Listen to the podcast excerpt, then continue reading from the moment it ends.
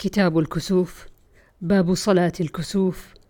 عن عائشة رضي الله عنها قالت: خسفت الشمس في عهد رسول الله صلى الله عليه وسلم، فقام رسول الله صلى الله عليه وسلم يصلي، فأطال القيام جدا، ثم ركع، فأطال الركوع جدا، ثم رفع رأسه، فأطال القيام جدا، وهو دون القيام الأول، ثم ركع فأطال الركوع جدا، وهو دون الركوع الأول ثم سجد ثم قام فأطال القيام وهو دون القيام الأول ثم ركع فأطال الركوع وهو دون الركوع الأول ثم رفع رأسه فقام فأطال القيام وهو دون القيام الأول ثم ركع فأطال الركوع وهو دون الركوع الأول ثم سجد ثم انصرف رسول الله صلى الله عليه وسلم وقد تجلت الشمس فخطب الناس فحمد الله وأثنى عليه ثم قال أما بعد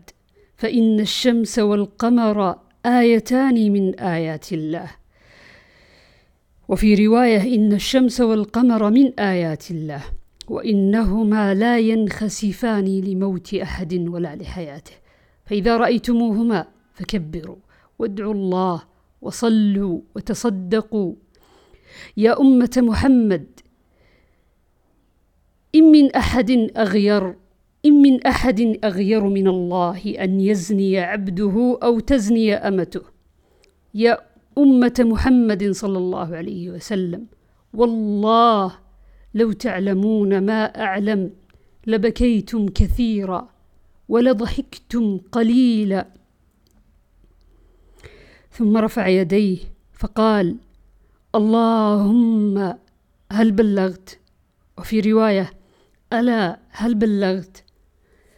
عن عائشة زوج النبي صلى الله عليه وسلم قالت: خسفت الشمس في حياة رسول الله صلى الله عليه وسلم، فخرج رسول الله صلى الله عليه وسلم إلى المسجد، فقام وكبر وصف الناس وصف الناس وراءه، فاقترأ رسول الله صلى الله عليه وسلم قراءة طويلة، ثم كبر فركع ركوعا طويلا، ثم رفع رأسه، فقال: سمع الله لمن حمده. ربنا ولك الحمد. ثم قام فاقترأ قراءة طويلة. هي أدنى من القراءة الأولى. ثم كبر فركع ركوعا طويلا. هو أدنى من الركوع الأول. ثم قال سمع الله لمن حمده. ربنا ولك الحمد. ثم سجد. ثم فعل في الركعة الأخرى مثل ذلك حتى استكمل أكبر أربع ركعات وأربع سجدات. وانجلت الشمس قبل أن ينصرف. ثم قام فخطب الناس فأثنى على الله بما هو أهله. ثم قال إن الشمس والقمر آيتان من آيات الله لا يخسفان لموت أحد ولا لحياته. فإذا رأيتموهما فافزعوا للصلاة. وقال أيضا فصلوا حتى يفرج الله عنكم. وقال رسول الله صلى الله عليه وسلم رأيت في مقامي هذا كل شيء وعدتم. حتى لقد رأيتني أريد أن آخذ قطفا من الجنة. حين رأيتموني جعلت أقدم. وفي رواية أتقدم. ولقد رأيت جهنم يحطم بعضها بعضا. حين رأيتموني تأخرت. ورأيت فيها عمرو بن لحي.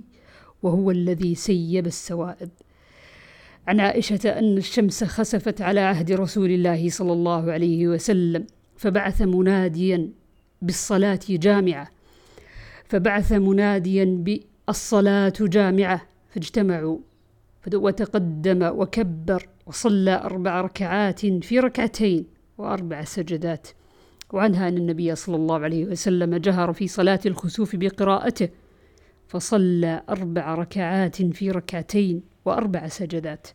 عن ابن عباس عن النبي صلى الله عليه وسلم أنه صلى أربع ركعات في ركعتين وأربع سجدات.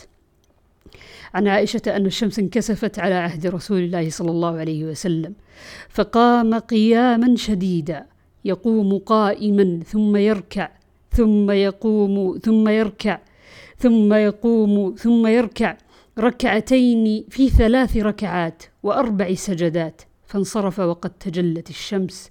وكان إذا ركع قال الله أكبر ثم يركع. وإذا رفع رأسه قال سمع الله لمن حمده فقام. فحمد الله وأثنى عليه ثم قال إن الشمس والقمر لا ينكسفان لموت أحد ولا لحياته ولكنهما من آيات الله. يخوف الله بهما عباده. فإذا رأيتم كسوفا فاذكروا الله حتى ينجليا عن عائشة أن نبي الله صلى الله عليه وسلم صلى ست ركعات وأربع سجدات.